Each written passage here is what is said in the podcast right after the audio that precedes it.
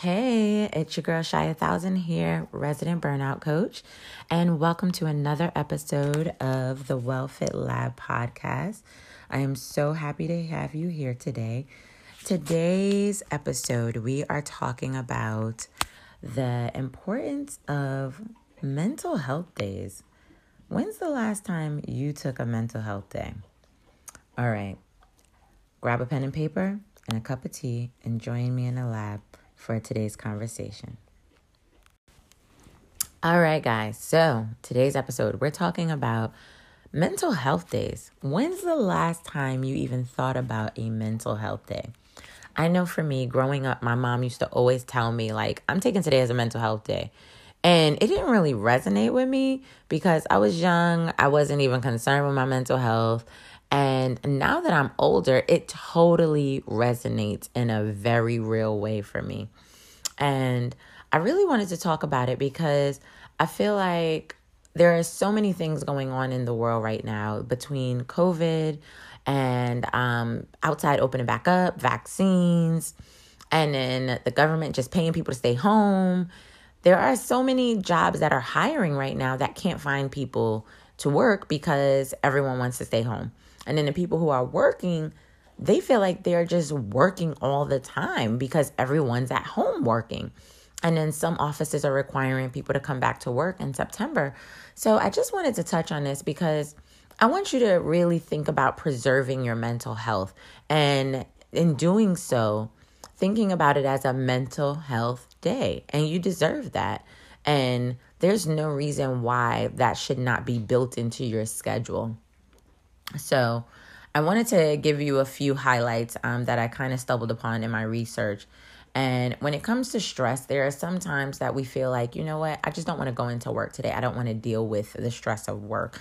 And then sometimes we push through that and we're like, you know what, um, the weekend's coming, so I'll take the weekend. But then your weekends get filled up with people wanting to hang out and engage, and you don't really get to get the rest that you feel you need. So, this is where a mental health day comes in, where it's not part of your weekend. It's usually one of the five days that you're working during the week, Monday through Friday. And it can be something that you actually schedule. The same way you schedule a vacation, you can actually schedule a mental health day.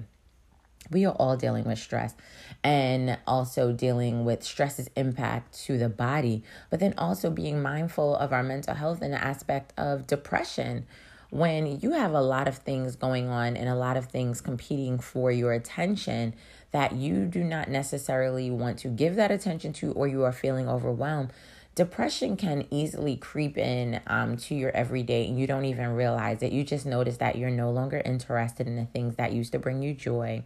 You are not um, getting adequate sleep. You're not really taking care of yourself. And I think a mental health day can actually be something that kind of supports you in that, as well as seeking help from a professional. So, I really just want to kind of kind of touch on that today. So, I think it's really important to first schedule a mental health day.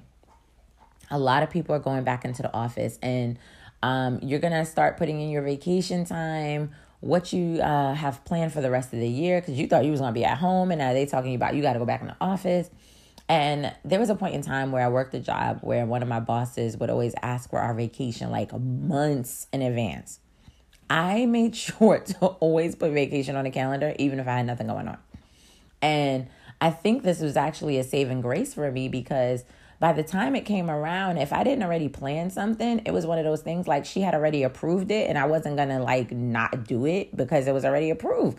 So it wind up being a staycation or I wind up planning something or it wind up being like, well, this is my mental health break because I work so hard.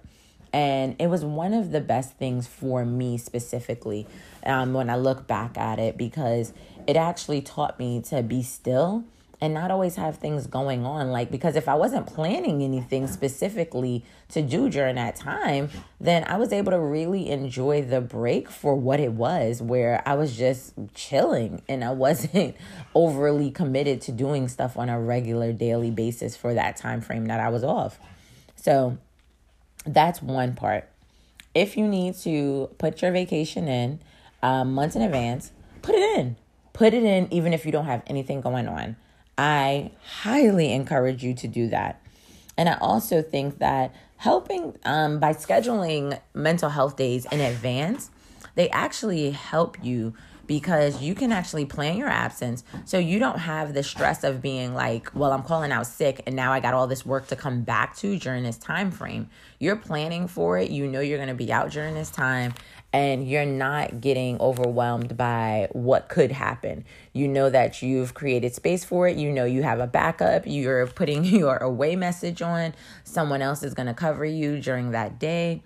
That can help relieve some of the anxiety and pressure that comes with you um having to just wake up and be like, you know what, I need the day and the stress of it versus planning it. So I just want to put that out there. I think that could be really helpful that you can take a mental health day whenever you want. It doesn't always have to be planned, but um, by planning to do so does help eliminate some of the stress that comes with, okay, I just don't want to take the day off work and have to come back to all this work the next day. So then that's that. Two, what do you do on a mental health day, right? Like so often when you decide you may want a mental health day, it's like, what am I going to do? And we as a culture always feel we have to be moving and busy and we don't. Like, let's just normalize getting rest. Shout out to the Nap Ministry. Normalize resting. Normalize not having a plan. Normalize doing nothing. And when I say nothing, I mean not being committed to a thing, but normalize actually getting rest. Saying, if someone asks you, What did I do today? Not saying I didn't do anything, but saying I rested, saying I rejuvenated myself, I reset, I got myself um, to a place mentally where I'm good now. I did that today. Let that be the normal conversation for you versus I didn't do nothing. I just sat at home and did nothing. Like, let's reframe the conversation. I think it's really important to reframe the conversation. What you did was you relaxed. What you did was you poured into your cup today. Reframe the conversation from doing nothing to supporting your own mental health in this day where especially as a society we are constantly going and right now with so many people working from home your sanctuary is now your office so creating boundaries looks very different for everyone when you're working from home and you're expected to be on 24/7 because you don't even have to go in the office to be on anymore.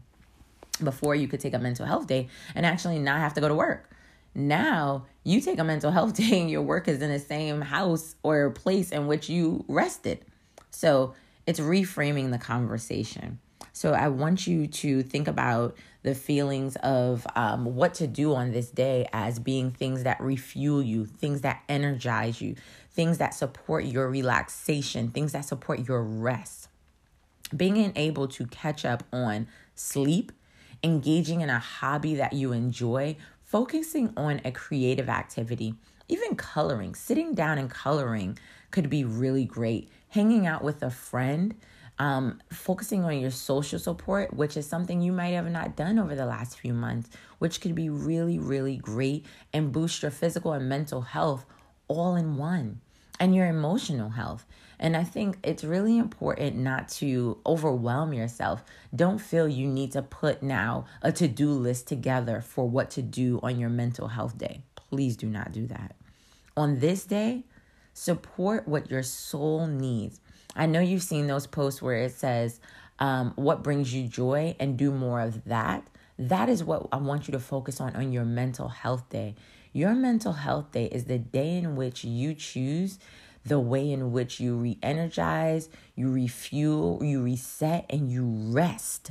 You rest. Do the resting on this day. Don't feel obligated to be overly engaged, overly stimulated, or even be on social media. A lot of the times we'll um, take a break from so many things and yet still be engaged in social media. And then you come back to your life and you don't feel like you missed anything or that you were even really disconnected because you were engaged in social media so, so much. So I encourage you take a break from social media as well during this time. Also, I would encourage a staycation. Um, I currently write for Her Agenda, and I just wrote um, an article on five ways to um, just be intentional and crush your um, quarter three. and ways to practice self care. And one of the things I put in there was a staycation. I think it's really important um, when you look at um, habits of uh, productive people, of um, people who are just really on it when their careers and things like that. And a lot of them speak to the fact that they take time away to just be by themselves and no one else is with them. They're either reading, they're resting, they're um, refreshing their minds, getting their creative juices going, being inspired by life and by things that they normally are not even giving attention to on a daily basis or inspired by on a daily basis. And it's easy, it's so easy to get caught up in the monotony of our lives sometimes. But to take a step away really takes courage, but it also adds to adds so much value back to you.